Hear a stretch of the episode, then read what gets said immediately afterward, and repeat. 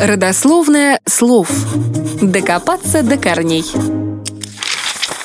Рецепт лепешки из теста, на которой лежит кусок мяса, был известен у многих народов. Эту простую и вкусную еду можно встретить даже в римских кулинарных книгах, датированных третьим веком нашей эры. Но тогда это, конечно же, мало чем напоминало современный гамбургер, свежие овощи и мясную котлету, лежащие между румяных булочек.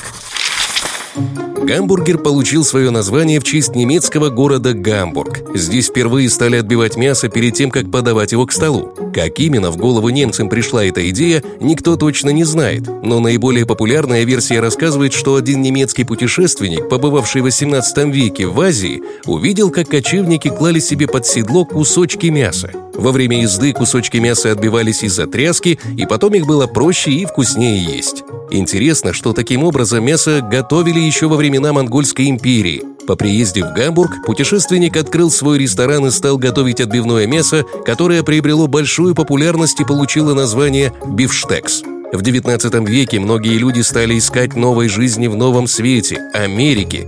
Одним из крупнейших портов, через которые европейцы покидали свой континент, стал Гамбург. Именно оттуда прибыли в США и немецкие эмигранты.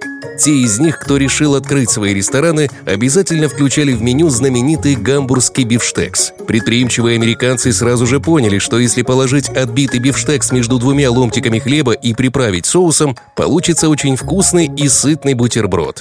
Королем же фастфуда гамбургер стал к 30-м годам прошлого века, когда по всей Америке начали открываться рестораны быстрого питания. В него впервые стали добавлять огурцы, помидоры, иногда лук и салат. Тогда он и получил свое нынешнее название – гамбургер.